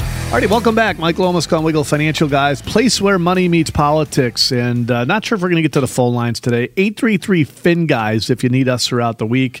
Uh, sometimes it's just good to just do a catch-up show and be able to actually talk a little bit. Talk from uh, talk about money for the first hour. That's something we haven't done in, I don't know, decades probably. I, it's been a long time since we've actually done an entire hour on just money. But we had Paul Meeks, Paul, part of our investment committee and team, a regular on C N B C, Fox Business, one of the largest money managers in the entire world at one point in the nineties when he was with Merrill Lynch, and proud to say he's part of our team now. So eight three three, F I N, guys, Mike Sparraza popping in to help us out a little bit, talking about saving money. Mike, before the break, before you popped out, we were talking about the storm response. And, uh, you know, a- actually... Um, The the podcast earlier in the week, uh, I don't know if it was Ann or Kelsey, but they labeled it Have a Conversation. And what's amazing to me is whether it's vaccination and the Bills player, right? And that was a tragedy. I mean, you know, I think everybody... I said for for the if there's a positive that comes out of it, it's it's uh, the amount of people that were praying together. It's mm-hmm. amazing to mm-hmm. see people come together and support this player. I think everybody, not only people in Buffalo, but everybody that watches sports had that like sick feeling in their stomach, right? Um, but the minute you say, "Hey, can we find out if he had been vaccinated or if he had a booster shot?" Or, oh, radical, nut job. Why can't we have that conversation? In fact, the N F L came out and said, we don't even know if we're going to tell you what happened. Uh, well, how? Why? Why not? I mean, I'll say, I'm sure you guys talked about this already, but I'll say this. I mean, I don't care what it is. I don't care if it's what, uh, you know, the Erie County Department of Health is buying for food during COVID response. We should have conversation about anything, yeah. right? Anything and everything right. in government, we should have conversation the, the about. The left is paranoid about it, petrified of, of it. That's yeah. why they're so yep. disgusted with Twitter now, because yep. f- since the beginning of time, they could spew their left-wing garbage and spew their left-wing garbage as much as they wanted, and there was nobody to contradict them. And now somebody comes out and says, hey, did you see this article about these facts? Did you yeah. see the the this, this study in Switzerland that right. since the COVID vaccination, uh, deaths in athletes athletes are up seventeen hundred percent? No, no, no, radical. No, no, no, no. Why can't we have that conversation? Yeah, and again, I think I think we need to have a lot more conversations, and I think you know you're seeing it with the with the House Speaker voting and whatnot. You got to have conversations, and people got to tell their opinions and and and look at facts. I think that's the biggest thing. Not saying one thing is one hundred percent right or not. The facts will come out, but having conversation should be something we can do. However, at this point in politics and in our yeah. country, we just can't do it. If the Republican Party, and your point about the speakership, if yeah. the Republican Party wants to grow, and and you know one of the biggest reasons why the Republican Party failed, in my opinion, is money. Right? They yeah. fail because the, the Democrats raise money, the Republicans don't. The Republicans don't deserve to raise money because the Republicans will tell Mike and Glenn and Mike yep. that they're going to be conservative, mm-hmm. that they're going to cut the size of government because uh-huh. it's too big, and yep. the thirty trillion dollars in debt they're going to tackle, yep. and things like Obamacare they're yeah, going to get rid of. Vote for me. Don't worry. Yeah. We're getting rid of Obamacare. And then they don't. And, And then they rubber stamp almost half the time what yep. the what almost literally statistically almost half the time what the Democrat Party wants, and then they come back and say we want money. And, and to me, uh, okay, if you really want to grow, you know what we said this on the podcast during the week. One of the reasons we've been very blessed as a firm is because we had the stones to share our opinion and yep. be able to go out and find clients that think like us. And there's a lot of people that think like us. Not yes. everybody thinks like us. There's probably half the community. I know that. That, that really doesn't like us, but the other half thinks like us, and our firm has been extremely successful, and I think we actually are the largest independent financial firm from Buffalo to Rochester, right? Um, so the Republican Party, in my opinion, can actually get money if they actually did what they told us they were going right. to do, which they don't, because I won't write them a check for five dollars. No, I nope, won't. And when chance. They call me, uh, I give them a, a, a laundry list of reasons why, but the number one reason is find your spine first, and I'll write you a check. Right. Well, and I would say that, I'm sure you guys would too, you know, not, not less than a week after they're passing one point seven trillion more, or uh, right. uh, yeah, trillion more. Why would more. You do that? Right, why would you do that? And then you parade around your Ukraine fra- flag all all day long. Right. So, right. I mean, That's and right. you want our vote. With your, with okay. your Ukraine well, pin. By the yeah, way, yeah. Ukraine, yeah. just so everybody knows, like, I love how the media, and I, I love you Democrats, every one of you has a Ukrainian flag in your Twitter feed. Hey, just an F Y I, Ukraine is one of the most corrupt countries on the planet. Has been for the last fifty years, okay? It's been Russian stooges, it's been U S stooges as the leader of that country for a long time. And, of course, it's not always been the Ukraine. It's been different, you know, know, different pieces and different things have changed in Eastern Europe, Hungary and whatnot over the years and whatnot, right? But the point is, is that we act as if this is like the Netherlands. Like, this is Sweden and Switzerland, where they're just, you know, there's, I mean, how much fraud and, and, and identity theft comes out of Switzerland? Probably not, right? right? How much comes out of Ukraine? Well, about eighty percent of what's going on in the world. Seriously, yeah. right? That's right. The amount of identity theft, the amount of crypto hijacking, or whatever you call it, where they where they hijack your computer and you have to pay ransom to get your, your files back. All of that stuff, a lot of it, comes out of that area of the Ukraine, okay? So let's not act as if the Ukraine is like this pure as driven, like it's Canada, as if Russia invaded Canada, okay? Russia right. invaded Ukraine because the Ukraine was a huge part of Russia for a better part of the last century, okay? And, to be honest, we made promises that we wouldn't encroach on the territory by NATO, and all we did was talk about getting them into NATO, getting them into NATO. The, Ukraine is one giant money laundering scheme for the political class. And I say political yeah. class because I mean both parties of the political class, right? And if they really, truly cared about it, we could end this war in a heartbeat. A minute. And it would be producing our own oil, Absolutely. which would be beneficial to America right. and the rest of the world, That's right? right? We Everybody could say, would win. Hey, Russia, guess what? We're not yeah. going to compete with you. That's right. And we're going to open up our supply. We're going to get back to the Trump levels. We're still producing That's about right. two million barrels less per day than we did under Donald Trump. We're going to drive right. the price of fuel down to a buck fifty a gallon. It will be, a, yeah. once again, affordable for Americans, so they might be able to take some of that money and go buy milk and eggs and cheese with it. Right. And we're going to wipe this war off the uh, right. and, yeah. get, and be done Just with like it. Just like we did in the eighties. It was, it, was, it was using finance and the, and the military buildup to ultimately bankrupt Russia. We yeah. could do that right now through oil Easy. and gas, Easy. by getting prices lowered, Minutes. by drill baby drill in this country, yep. and the, and the and Russia would be starved off of, of the of the money to, yep. to continue with the war, and it would be over. But they won't yep. do it. They no. won't do it because the more money they can spend, the more money they can just shovel back into their own pockets. And that's exactly that's right. what's happening. Remember, yeah. Mitt Romney's kid was on the board of Burisma, yep. just yep. like we, the uh, Democrats and, and John Kerry's kids and, and Hunter Biden's kids. So anyway. yeah, that's right. Oh, that's normal, right? When you yeah. when you have when you have you know your family members, immediate family members, kids, you know, working for oil and gas companies in the Ukraine. That's just normal. Like, our kids will probably both get positions. I'm sure. Are glad. Yeah, yeah, they will. Yeah, yeah. most likely. Yeah. And one other thing I'd say with this whole situation, to me, it's very similar like the George Santos situation where everybody's like, oh, the left is like, oh, he's terrible. He lied. He made up all these things. I'm like, yeah, well, you guys did the same thing for how long? How right. long has the left made things you know up in Congress? I'll tell non-stop? you what. I'll make you a deal. I'll make you Democrats a deal. Every person in the in Congress that lied about their background and embellished yep. their resume, I'm okay if they resign right now. That's fine. George Santos, bye-bye. I don't yep. like the fact that he um, he's a liar to me. Like, I don't like that. Totally however, yep. however, if you're going to say, okay, th- then you have to, you can't have the double standard. A O C, right? Oh, I grew up in a middle class. You did not, right? I mean, you did not, right? You right? love that. I well, love, uh, well, was well, well, Biden has grown up in a black household, oh my a Chinese God, household. Biden. I mean, he grew up yeah. in Harlem. He grew Harlem, up in yeah. Bethlehem. I mean, well, right. you know, he's in the Steel City. I mean, what is the, what? I mean... So so fine. If again, but you you can't be this. And I love this. Yeah. You know, the, the establishment Republicans step up. Yeah, the Democrats are probably right. We probably should uh, force them to like shut up. Like yeah. okay, I, I, good. I'm good. You want to clean it up? Cool, man. Let's clean it up. Let's take every liar in Congress, and there are a lot of them. Let's take yeah. every liar in Congress that has lied about. Look at Adam Schiff. Adam Schiff for the oh, last bunch of years has been saying that, he has been such saying that Russia used Twitter to influence the election. It just came out this week. week that Adam Schiff was using Twitter to influence the election. They have the emails. They have the receipts, folks. They have emails going back and forth between Adam Schiff and Twitter saying, we want you to take these accounts down and take these things down. That's influencing the election, folks. Okay? Exactly what these clowns were accusing Russia of. That's right. They oh, done every so time. Fine. So fine. Every time. Adam Schiff, you lied. You've been saying you have hard proof of collusion. There's been no proof of collusion. You lie. You're a liar. Go away. Santos, you're a liar too. Go away. A O C, you're a liar. Go away.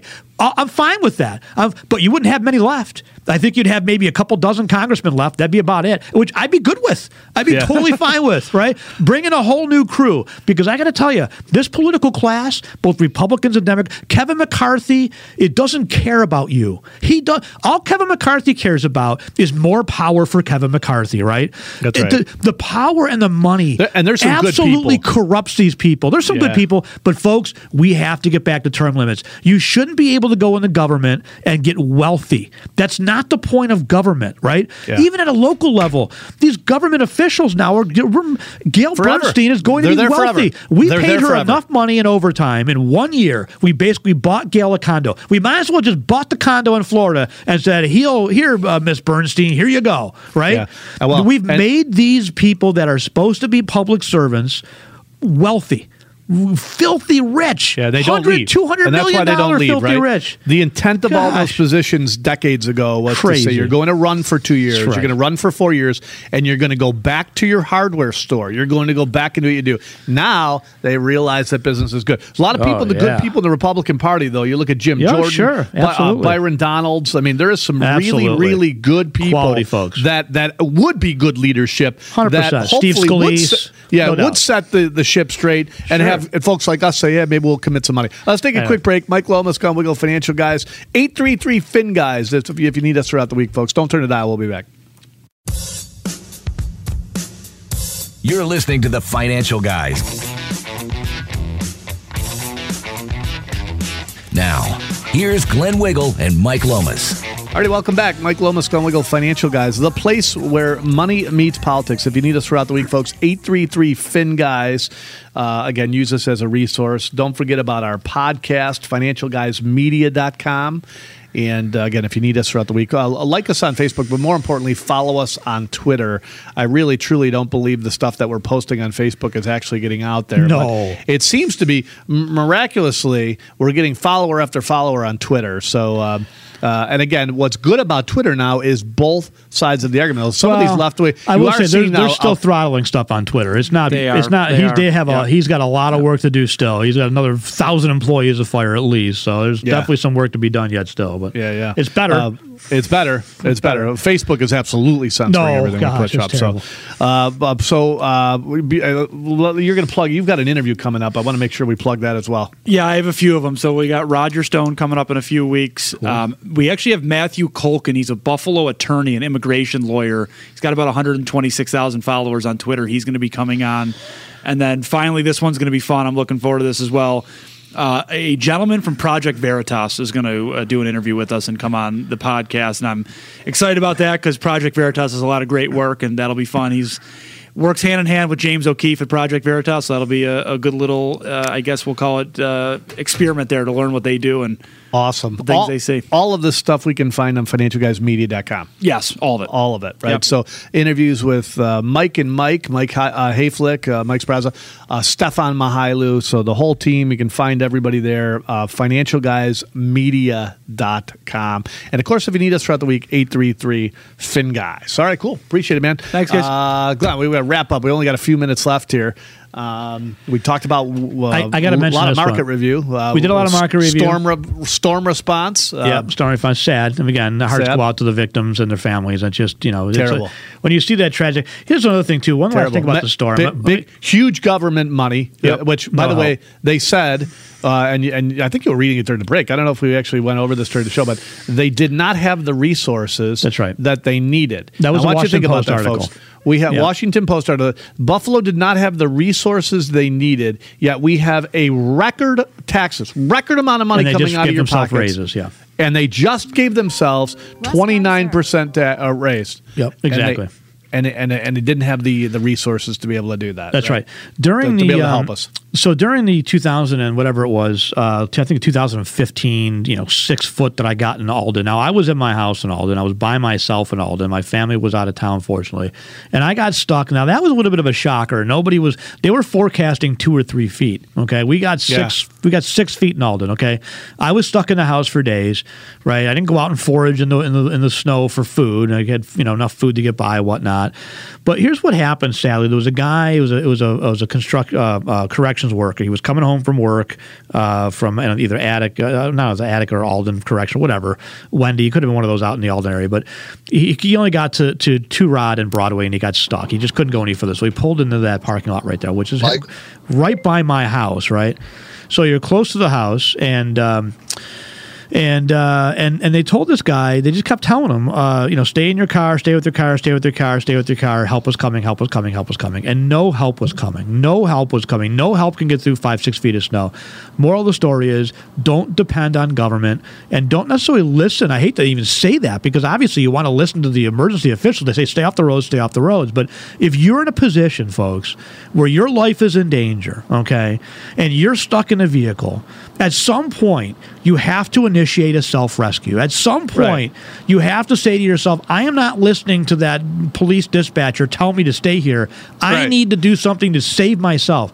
Sadly, had they told that guy that, he may have been able to get to a place so he would have been safe. And yeah. unfortunately, he didn't. But that guy yeah, had passed you, away. You now, that was a previous story. Where, that was back in two thousand and whatever, fifteen it was. But yeah, you hear anyway. tragedies where people are waiting in a car and there's a house, you know, fifty feet away. Yeah. Uh, you know, there's a store. Exactly. Uh, two hundred feet away. Right. Yeah, right. So, yeah just yeah. sad. So anyway, yeah. um, one uh, other thing I want to mention. Can we, do, do we have time still? We, we good sure. on time? Okay. Yeah, a few um, minutes. This we haven't talked about yet, and and this is you know this goes on to my you know we've I've ta- I've heard a, a lot of politicians on the Republican side as well say, wow, if you just eliminate the top three levels of most of these agencies, right, the undersecretary, the secretary, and then the administrator, whatever, that'll and the F B I included, that will fix it. I disagree, folks. I disagree.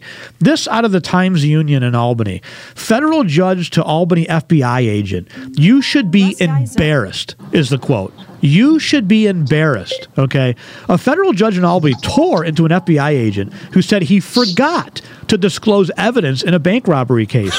Calling the just, a- just forgot. Just forgot. Calling the agent's error an inexcusable, careless, and inept embarrassment that required her to declare a mistrial on the eve of the final day of How testimony. How does that happen at that level? How does that happen? F B I Special Agent Paul Scuzzarella, that's literally his name, F B I Special Agent Paul Scuzzarella, according to the court transcripts of judge's December nineteenth remarks in chambers in an open court, were obtained by the Times Union. The judge declared a mistrial in the case of Ulysses Walls, twenty-nine of Albany, who is accused of taking part in an armed robbery of banks in Albany and North Greenbush in two thousand nineteen. The F B I, the first reported by the Times Union, the F B I agent admitted under oath that he forgot to provide one hundred ninety-nine pages of forensic laboratory evidence to federal prosecutors with within the proper time frame for legal discovery. The right. required disclosure of evidence to the defense. As a result, the judge had to declare a mistrial. So again, whether was it intentional, was it just, you know, did I... Incompetence. Inf- incompetence. No. Again, Mister Scuzzarella here is a rank and file, so I, I'm not saying that every person in the F B I is bad, but don't tell me that it's just the top, because yeah. the fish rots down from the head. And at some point, the F B I has been rotten for so long that even some of the tail of the fish is now rotten. And yeah. yes, there are good people there, but there are a lot of bad people there too. And again, you look at the the Whitmer case and the Governor Whitmer kidnapping. Had it not been for the F B I, there would not have been a plot. Had there not been for the F B I, there would not have been a plan. Had it not been for the F B I, there would not have been funding for this stuff. Whatever the Republican leadership is in the House, whatever it is, you have the power of the purse. Use de- it. Huge. Defund huge. The F B I. That's Defund right. that. So when it comes to the next yeah. election cycle, Republicans, yeah. I want to hear a solid platform, and That's I expect right. you guys to stick with it. Yeah. Right? Here's the mission. Here's the agenda. Here's mission. We're going to stick to it, That's and we're right. going to fight for it. Right? That's and McCarthy's right. not that leadership. Uh, no. We got to sneak in Russ Geiser here yes, quick. Russ please. is uh, Dave Ramsey certified, as many of you know. We have different experts, whether it's Social Security experts or estate planning experts. Russ, part of our Dave Ramsey team, and uh, uh, it is a new year, Russ, twenty twenty-three. So, real quickly, uh, uh, you know, it's always a good time to put together a financial plan. But you know, people make New Year's resolutions, and I think one of them should be to get your financial house in order. And sometimes that might mean understanding which bill to pay off first. If you've, you know, maybe this car, we put a little extra money on, or we put a little extra money on the mortgage, but that overall planning you can help folks with, right? Absolutely, yeah. And uh, I always tell people it always starts with a budget, and a budget is really just understanding where your money is going and assigning every dollar a home uh, to your next financial goal, whether that is paying down debt, maybe we're doing a debt payment strategy, or we're maximizing our retirement accounts, or it just depends really on what the client needs, but it all starts with understanding where your money's going and where the best places uh, to put it next are that excess cash flow. Yeah, and, and having a Dave Ramsey certified expert, you know, um, you, that that's what you do, right? I mean, you look at that overall fifty thousand foot view and say, let's let's you know let's let's understand your credit card debt, let's understand and and let's understand which loan to pay off first and how to do it. And enough people just don't do that, right? That that's the key. I'll tell you, we have clients that have accumulated a ton of wealth over the years that we're very blessed to manage right now, and some of them didn't make seven hundred thousand dollars a year and two million dollars a year. They just had a proactive plan in place, and they stuck with it, right?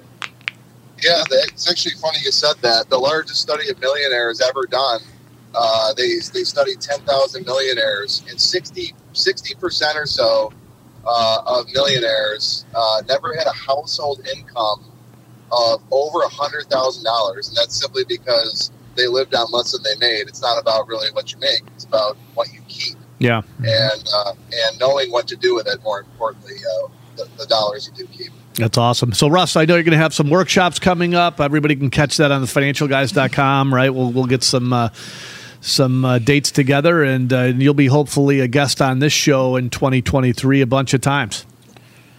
Yep, absolutely. I look forward to it. All right. If anybody is looking for a Dave Ramsey certified expert, Russ Geiser in our office, eight three three, F I N, guys. All right, Russ, we'll see you Monday morning, buddy.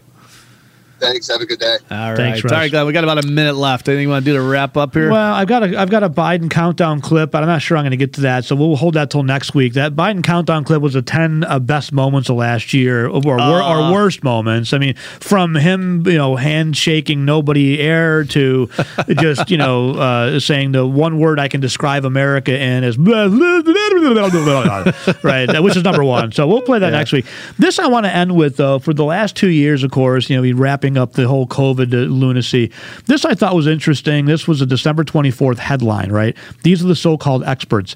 Experts puzzled why Haiti has one of the lowest COVID nineteen death rates in the world, despite administering zero vaccine doses. Quote, "We just don't know." You gotta love these experts. No. And then that, that basically wraps up COVID yeah. for the last two years is the experts saying us, we just don't know. No, nice. We're not sure. Some no. experts you guys are. Nice we work. We can't talk, you, but we can't have the conversation about that. Happy New Year, everybody. No, Happy New you Year. You can't have that conversation. God forbid. All right. On behalf of Mike Lomas, Glenn Wiggle, we'll see you next week here on Financial Guys Media Network. Take care.